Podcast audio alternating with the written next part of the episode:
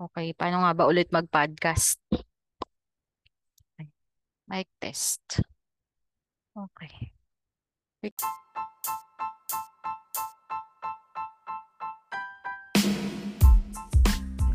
You are now listening to MJ's Bubble, sharing you stories of life experiences, day to day lives, and blow by blow accounts of the latest chismes done Chicadora style by your friendly Daldalera host, Jade. That's me. Come in and join me in my bubble as we talk, laugh, cry, and learn in today's episode. In 3, 2, 1. Hello everyone. Hello Bubble Mates. Welcome to episode 110 of MJ's Bubble. My name is Jade and I'm your friendly Daldalera host. And as always, I hope you are okay wherever you are in the world. How are you guys? Pebrero na. May jowa na ba lahat ng nagmamadali dyan? Eh, di kung wala, okay lang. Dami-dami naghihiwalay ngayon eh. Ah, Sir, ayun. Sorry. Ayun, kumusta kayo? Ako ito, syempre, may ubo pa rin, pero ayun, eventually magpapa-check up na ako, nagpa-schedule na ako kasi baka, alam mo na. Anyway, yun, kasi tsaka, tsaka para sinasabi sa akin ng universe na dapat ko nang gawin to, kaya dapat ginawa ko na talaga. So, ito na nga, yun. So, as mentioned dun sa mga previous ko na posting sa page, we will be talking about standards, di ba? eh, lagi natin naririnig yung standards na yun. Ano ba ibig sabihin ng standards? 'Di ba? At today's definition. Sabi ni Collins Dictionary, ito yung definition niya, a level of quality or achievement, especially a level that is thought to be acceptable. So, by that definition, ano to? Um, tawag dito, subjective to doon sa nagsaset ng standard. So, yung standard ko may not be applicable to you, and your standards will may not be applicable to me. So, based on this definition, uh, your standards may be influenced by your values, your upbringing, your environment, and aspirations, which will soon affect your preferences. Kasi, paano kung sabi yun? Basic naman yun, values, upbringing, environment, and aspirations. Yung aspirations, could have been kasi, um, hindi ka lumaki sa magandang environment. Pero, since meron kang aspirations to change kung ano yung kinalakhan mo, so nagiging part yun ng standards mo na ayaw mo na ganun lang. Ayaw mo, hindi, hindi ka pwedeng mag-settle dun sa kung ano lang yung meron. So, nag, level up mo, inaakyat mo yung standards mo. So, yun. so, wala. Napaka self-explanatory ng standards, pero at least lang meron tayong, sana common yung, de, ano natin, common definition natin yun. So, so far, wala akong makitang mahatak dito para sa episode na to. Maganda sana tong may kasamang kabatuhan. Kaso nga lang, ako yung may problema. Ako yung may sakit na hindi makahanap ng ng magandang schedule para sa kasama kasi nga hindi ko rin alam kung kailan ako magre-record. So, ito na nga. So, ito lang naman yung nakikita ko. Hindi, ito ah, on my opinion, sinasabi ko na, disclaimer lang to.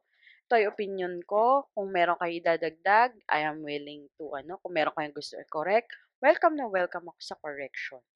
So, yun. So, meron akong mga ilang na-identify dito na kailangan siguro mag-set tayo ng standard, di ba? Unang-una, appearance natin. Alam naman natin, pinalaki naman tayo ng mga magulang natin kung ano yung maayos at hindi maayos, di ba? Na dapat paglabas natin ng bahay, mukha tayong may nanay at tatay. Malinis, mabango, um, pa ba?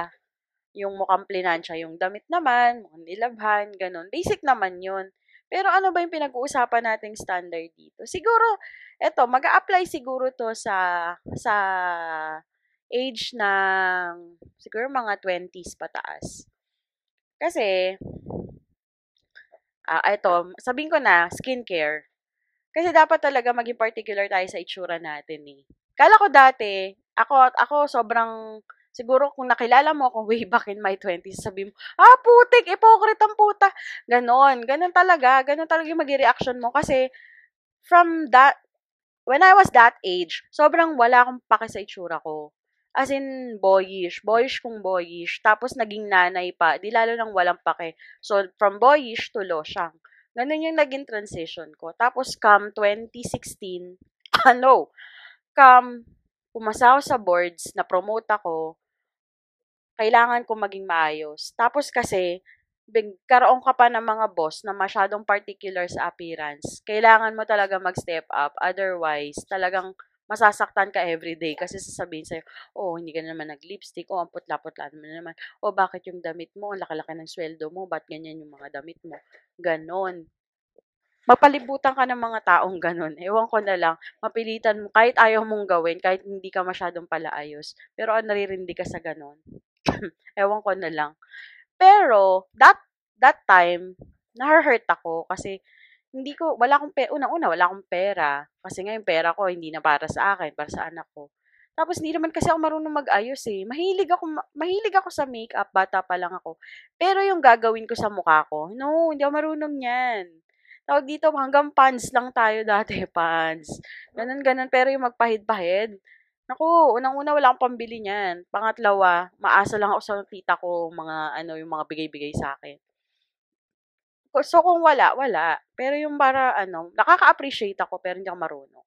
So, ito na nga, I, I, I, digre- I digress. anyway. So, yon So, ito na nga, come, dumating yung point na licensed professional ka na, tapos, yun nga, dumating sa point na nagkaroon ka na opportunity na may extra kang kita. Talaga makikita mo, you need to step up. Kasi, nag-step up ka din sa corporate ladder. Kailangan talaga presentable. So, isa yan, unang-una pananamit.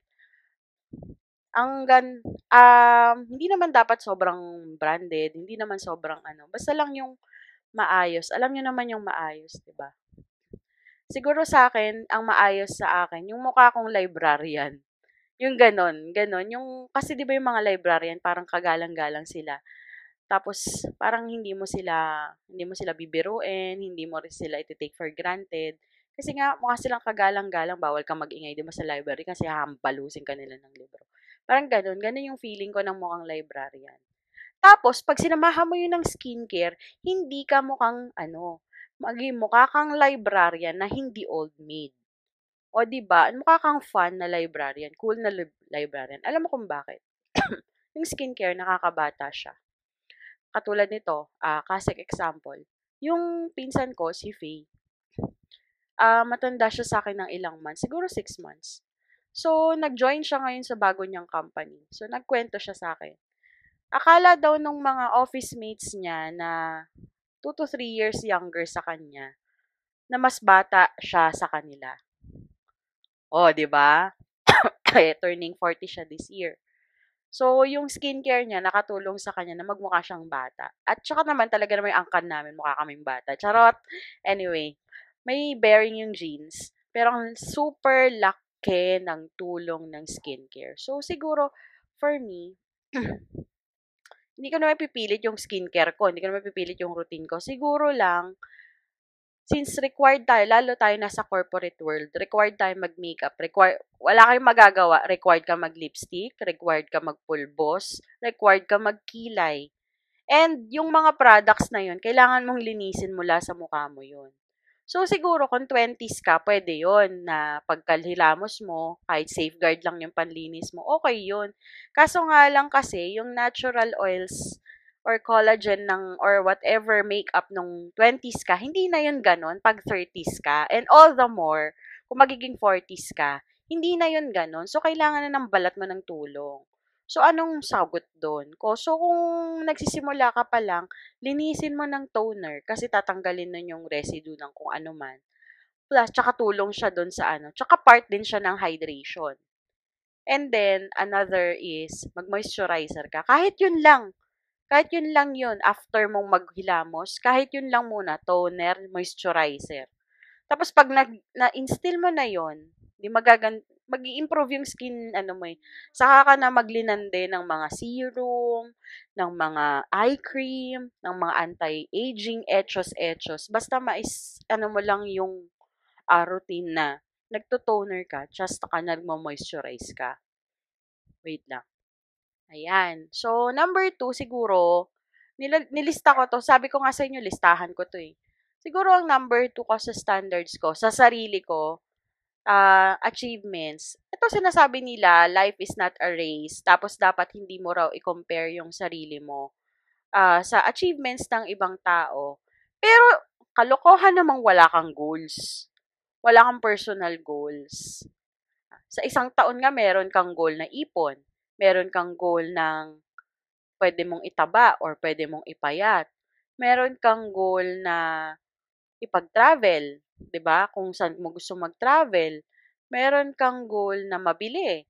Meron kang goal na kung ano man, 'di ba? Siguro ano, um, yun nga, since ang standards naman is according to your preference, ano ba yung ano? Ano ba yung ano ba yung gusto mong ma-achieve pa? Kung nakapag-Boracay ka na, ano yung ano? Ano ba, may itataas pa ba yon Or kung gusto mong magbohol, ganon, ganon lang naman. So, yun din, tawag dito, sabi ko nga, di ba, uh, your standards may be your ap- aspirations. Siguro nung bata ka pa, bata ka, growing up, hirap ka nung ano, hirap kang, hirap kang mag-aral kasi hindi naman kayo well off. So, ang standards mo siguro, pag nagkaroon ka ng anak, dapat yung magiging life partner mo will understand kung ano yung magiging um, preference mo when it comes to your education, to the education of your future kids. So, yun lang naman. Yun lang naman yung ano ko sa achievements. Kasi, very personal yung achievements. Ayoko mag-impose. Hindi naman ako magaling. Hindi naman ako life coach at wala naman akong kagalingan pagdating sa uh, personal achievements. Kasi yung sa akin, personal din yung goals ko. Ayoko na ma-divulge dito. Anyway, nag-share na lang ako. Ayun. Yun lang naman. Konti lang, nagmema lang ako. Tapos ito, uh, medyo ano ako dito, mm, sa friends. Ayan. Ang ano ko kasi, sabi nga sa akin ng pinsan ko, si Faye, um, kaya daw ako nape-perceive na suplada kasi namimili daw ako ng kaibigan. Which is totoo yun. Namimili talaga ako ng kaibigan. Kaya mahirap akong maging kaibigan. Kasi, once I decide to become your friend, salang-sala na kita. Kasi naobserbahan na kita. Masama yung ugali ko, sorry. Kasi unang-una yung obserbahan kita. Kasi, unang-una nga ayoko kasi ng ano eh, ayoko ng small talk eh. Tsaka, ang, ang ano sa oras ng nakikipagplastikan, di ba? Parang, ah, ang pag-uusapan natin, ganyan na naman. Parang, hmm, babaw. Sorry. Ayun, ganon. Tapos pangalawa, um, napaka ano kasi ako eh, yung yung level ng introvert ko ano eh, talagang hindi kita kakausapin. Ganon. May ganon akong moment. Lumalabas yung pagiging ambivert ko dahil nagtatrabaho ako. Dahil sa trabaho ko, sa mga naging trabaho ko na for some reason, customer service, tapos ngayon, sales na kailangan mo talagang makipag makipagtalastasan, makipag ano sa mga iba't ibang departments, hindi lang sa kliyente, kundi sa iba't ibang inter, uh, ano, ano ba 'yon? Internal and external clients plus other other people pa. 'Yon. Tapos pero when it comes to friends, uh, relationships like friendships, napaka-pihikan ko. Kasi talagang, siguro acquaintance, yes, marami. Pero kasi, ako yung tao na ano eh, pinipigilan kong ma-attach sa tao. Kasi, ako yung tao na mas nasasaktan ako pag nawawalan ako ng kaibigan. Pag yung mga tinuring ko na kaibigan is um, nawawala, na hindi ko lang alam. Siguro dahil nga na tama naman yun, normal naman yun na na-outgrow natin sila. Pero yung, kasi yung mga friends ko, meron akong friend from high school, until na kaibigan ko. Meron akong mga friends from elementary until na mga kaibigan ko.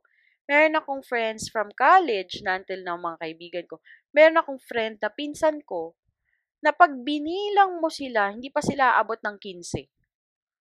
Yan, yung mga kaibigan ko na yan.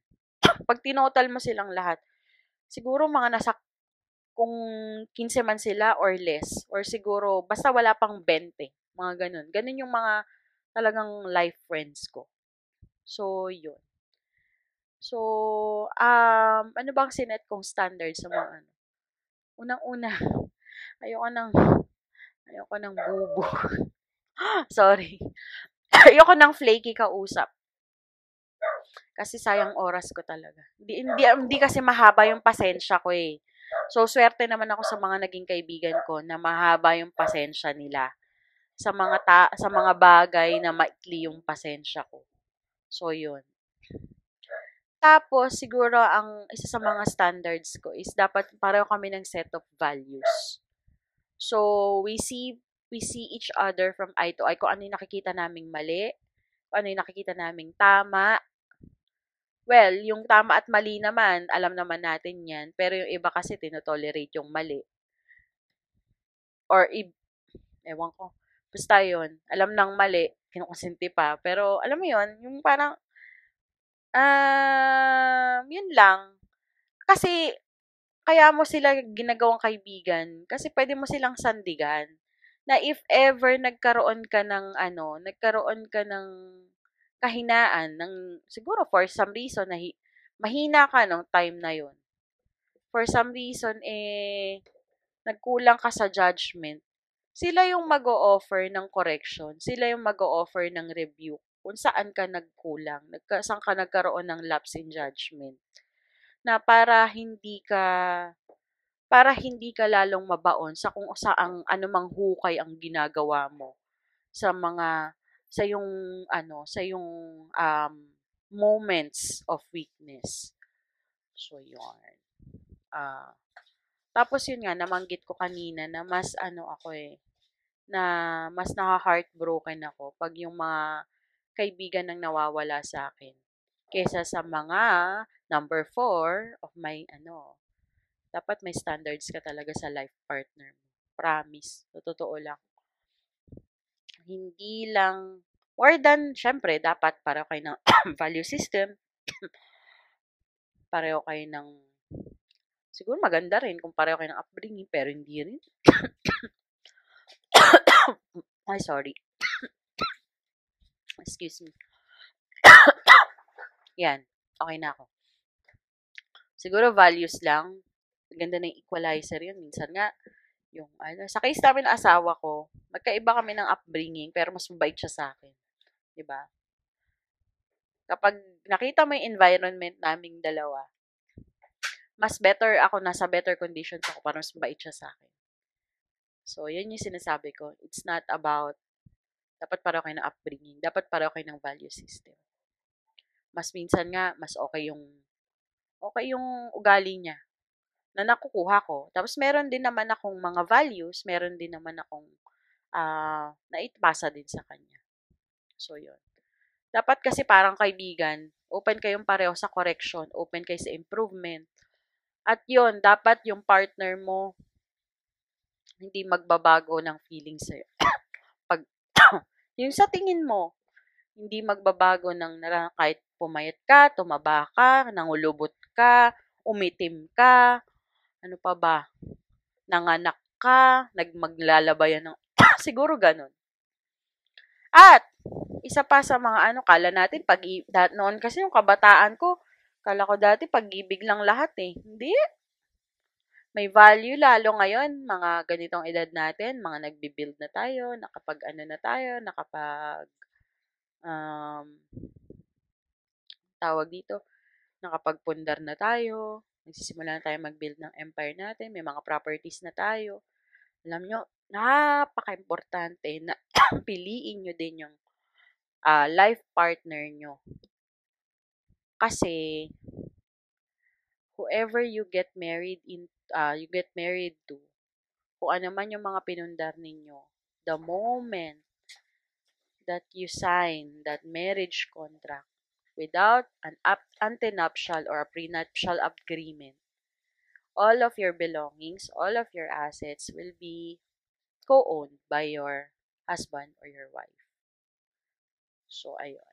So, kung may farm ka, na may mga pinamap, mga pinapasweldong tao, at the time of your marriage, once you sign that marriage contract at wala kang antinuptial agreement on how to go about your farm at management ng farm, your husband or your wife gets to own 50% of that asset. So, yun. And, ganun din naman ikaw sa kanya. so, yun. Sabihin na natin, ang materyosa mo naman, ang mukhang pera mo naman, ang mata pobre mo naman, eh di okay lang. Ganun talaga eh.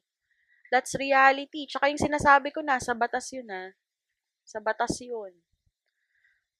Um, I have witnessed a lot of cases sa trabaho ko na hindi sila makapag move on.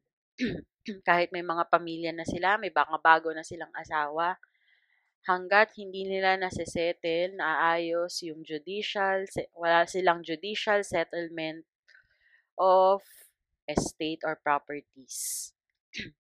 Pag nag-anal na sila.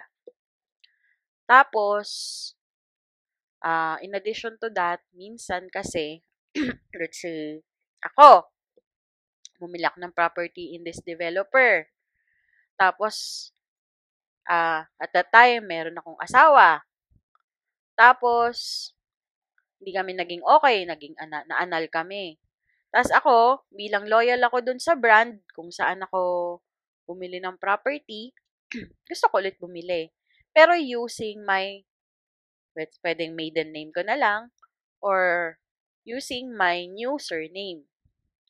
So, bago tanggapin, bago tanggapin yung ano ko, yung bagong sale, or bago ako mabigyan ng dokumento uh, pertaining to that sale, kailangan muna, or bago, na, or even, bago ma-transfer yung title dun sa whatever man, kailangan pasahan ko yung pasahan ko yung developer na yon or kung sino mang establishment na yon ng document na this particular property is mine. At walang habol yung ano. Tapos bibigyan mo sila ng copy ng annulment, tapos ng annulment decree, tapos nakalagay dun sa annulment ano yung sino yung magkukuha ng ganitong property, sino yung magiging kanino pupunta yung ganitong property. So, ganun kami si yun. Totoong buhay yan. So, hindi to pagiging, hindi to pagiging matapobre, hindi to pagiging materyosa, hindi to pagiging, uh, ano pa ba, uh, mukhang pera. It's real life. It's messy. Yung property, yung separation of property is very messy in the real, ano, in real life.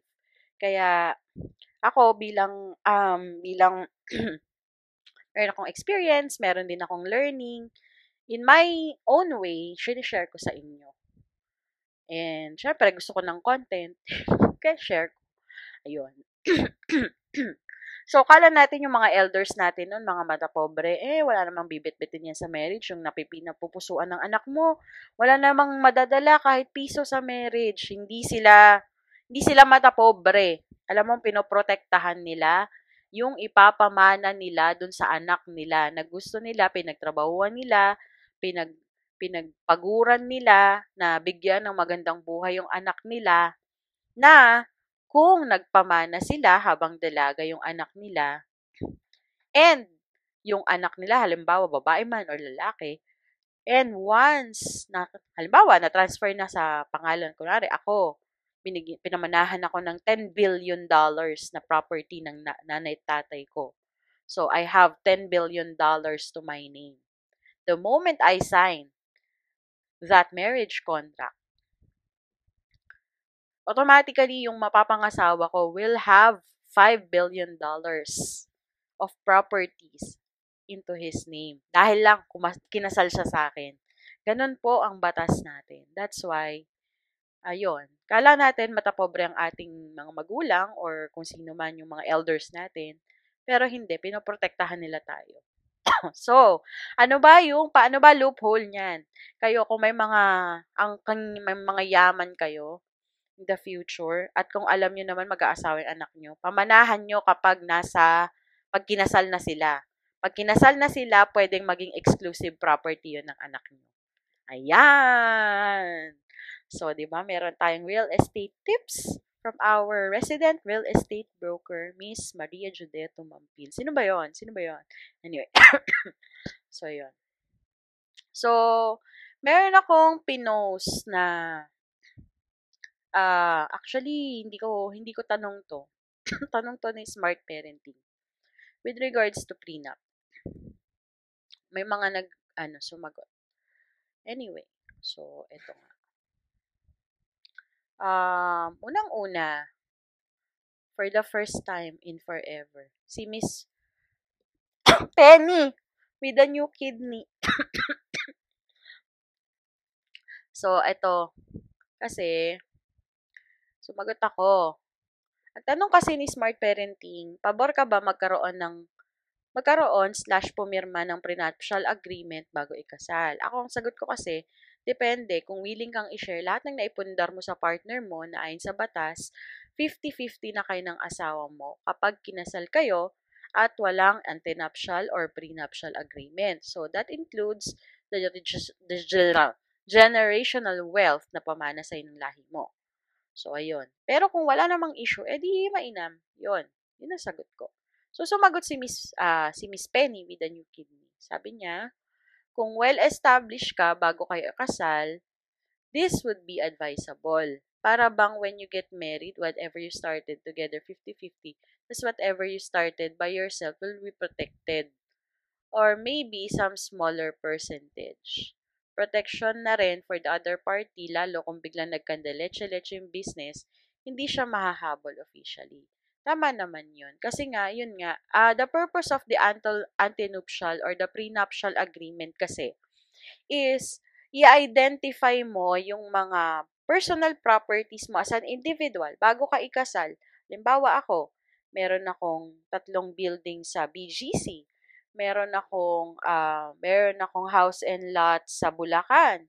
Meron akong um, meron akong hacienda sa Ilocos out of those, out of those properties and other assets that I have, pwede ko kasing identify doon ano yung magre-remain as exclusive property ko or and then what becomes part of the absolute community or the absolute property yung or the ano ba tawag nila natin doon is or yung much better known siya as the conjugal property kasi nga yun nga pag walang agreement lahat ng lahat ng meron ka, lahat ng assets mo, kapag kinasal ka na, is magiging kahati mo na yung asawa mo. And ganun din sa kanya. kapag wala kayong agreement. Whereas, kung meron kayong prenup, pwede mo identify, on bawa, sa, sa mga sinabi kong assets, ayokong, ayokong i-share yung asyenda kasi maano ko yun eh, namana ko yun sa lahi ko. So, that will become ex- uh, my exclusive property. So, dapat pag-usapan ninyo nung asawa nyo kung ano yung mga, ano, pwede mong ihati sa kanya. Kunwari, yung mga tatlong kondo sa BGC or yung sa house sa Bulacan. di ba? At least doon sa agreement na yon alam, alam ninyo bakit kayo nag-antenuptial agreement. Bakit kayo naggaganon? Hindi yung dahil pinoprotektahan mo lang yung yaman mo. Hindi ganun. Pinag, ini, ini-explain mo doon. Bakit? Baka sa asyenda may mga pinapasweldo kayo. may mga root crops na naki, may mga middlemen na nakikinabang doon sa mga ani ng asyenda or kung ano man yung produce noon. Eh kapag meron ka ng biglaang co-owner na naging affected ng union ninyo, malamang may magbago sa management. May magkakaroon yun ng ripple effect dun sa mga tao na nakapaligid sa inyo na apektado nung union or nung marriage. So, yun yun. Yun yung purpose ng antenuptial agreement para ma-identify kung ano sa assets mo ang pwede, ang gusto mong i-share or gusto mong uh, uh, i-retain as your exclusive property. So, yun. Ito naman. Tinanong din ni Sir Chai, architect Chai ng Architos. Ano daw ba ang mangyayari pag may prenuptial? So, nasabi ko na nga kung ano yung mangyayari sa anti, kapag merong antenuptial agreement. Anyway, so meron ding mga sagot dun sa ating Facebook page with regards to this question as well. Teka lang, niloload ko. Mag-isa lang. Ayun. Sorry sa mga ubo-ubo po ah. Hindi pa ako magaling.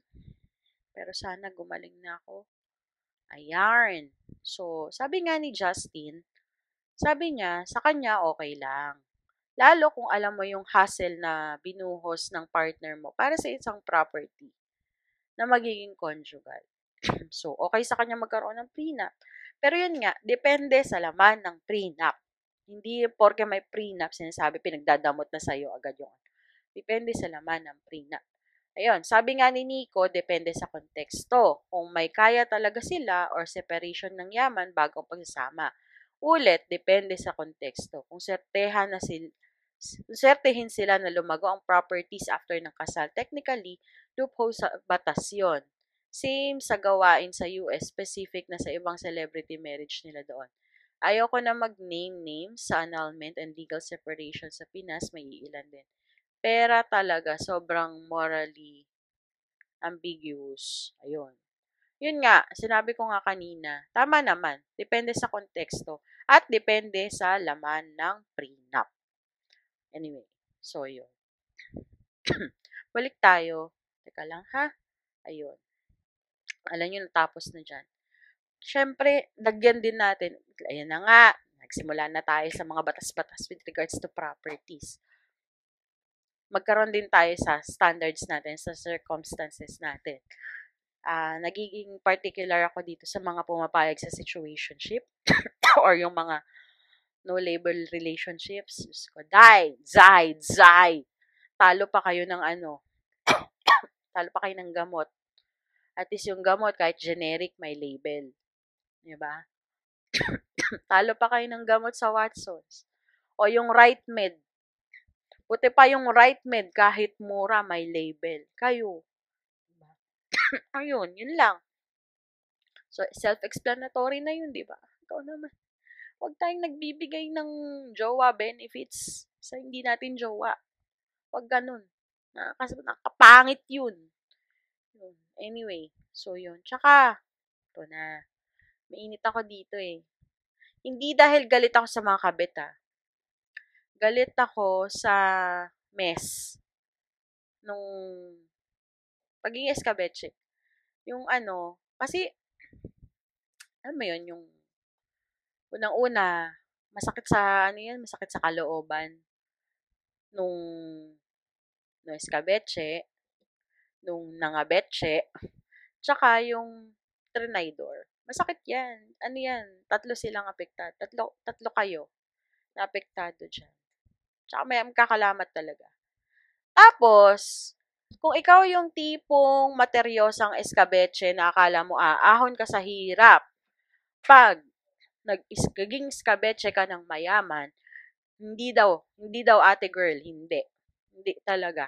Kasi, unang-una, kung halimbawa, nagpabili ka ng kondo, pinangalan, uh, ikaw yung pinatira, nakapangalan dun sa guy or sa girl, wala kang say doon.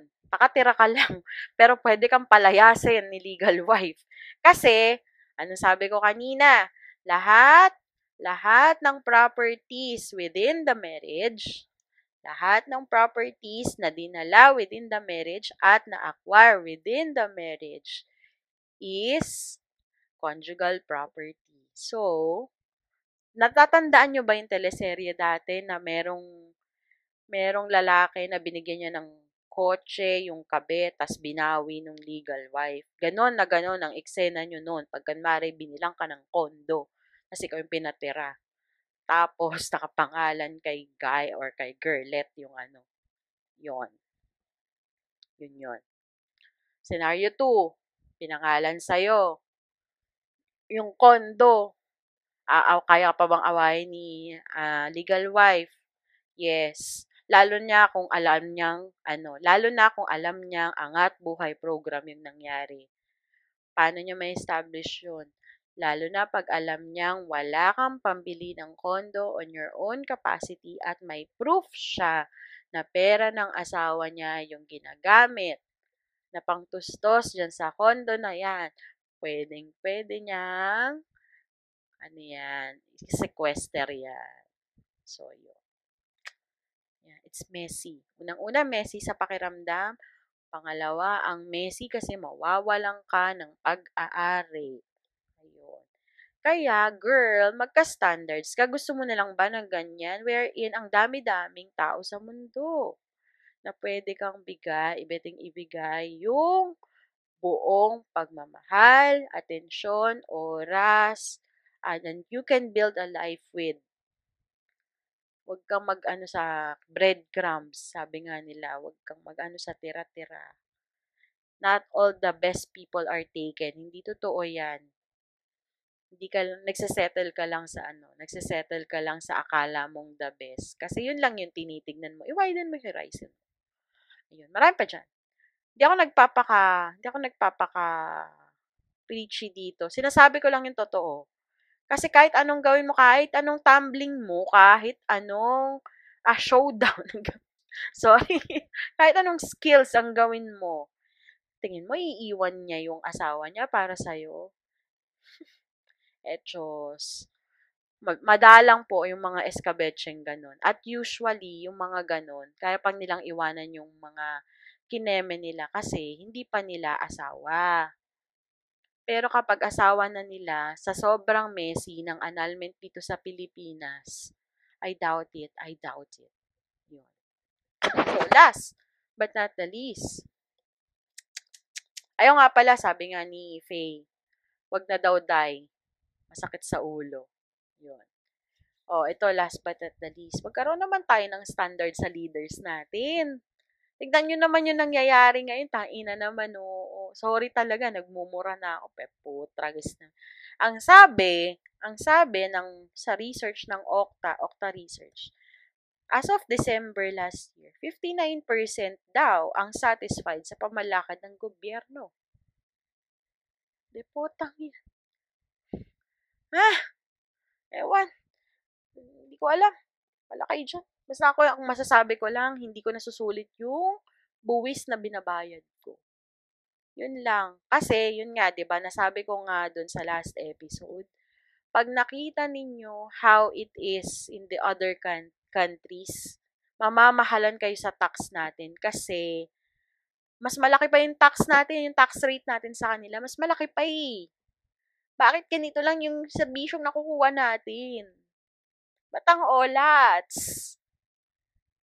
Tsaka bakit, bakit ginagamit yung pera ng taong bayan pampanood ng concert? Tangin na naman, oh. Nakakapi ko. Ayun, yun lang. ba diba? Standards naman dyan, friend. Ganun. Kung wala kang standards sa itsura mo, wala kang standards sa gusto mong achievements, kung wala kang standards sa kaibigan, wala kang standard sa life partners, wala ka pang standard sa circumstansya, magkaroon ka naman ng standard sa gusto mong klaseng gobyerno. Or, kahit wala ka ng standard sa gobyerno, basta meron ka nung lima. Yun lang. Yun lang. O, ito ah, sinasabi ko na, ito lang ay opinion ko lamang, kunin mo yung, kunin mo yung gusto mo, tapon mo yung ano, i-challenge mo yung opinion ko, gusto ko yan. Sa, mag-onboard ka dito sa isang episode, di okay. Masaya. Yun. So, yun. Yun lang muna. Napapaus na ako eh. Yun. So, sabi ko nga, bago tayo magtapos, supportahan natin yung mga, supportahan nyo naman yung mga pod friends ko na mas masipag gumawa ng content sa akin. So, sila Architalks, Backtrip, Kistot Chronicles, Pinoy Mimeology Podcast, Semi-Safe Space, Please Pause Podcast, Going Patatas, Buhangin Brothers, Basurans, Kage Space Elitistang Weibo Podcast, Barbeshies, Machong Chismisan, and then the Cool Pals. So, ayun, that has been our episode 110. At kung ikaw man ay nagsiset na ng standards at nag-skincare right now, or baka naman nag-aaral ka palang mag-skincare. Sorry, umuubo na naman. I hope you are safe wherever you are in the world. Bye!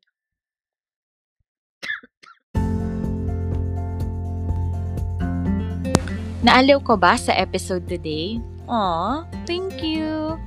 For your comments, suggestions, or violent reactions, kindly message me at my FB page, MJ's Bubble Podcast, or my IG account at MJT, that's E-M-J-A-Y-E-T.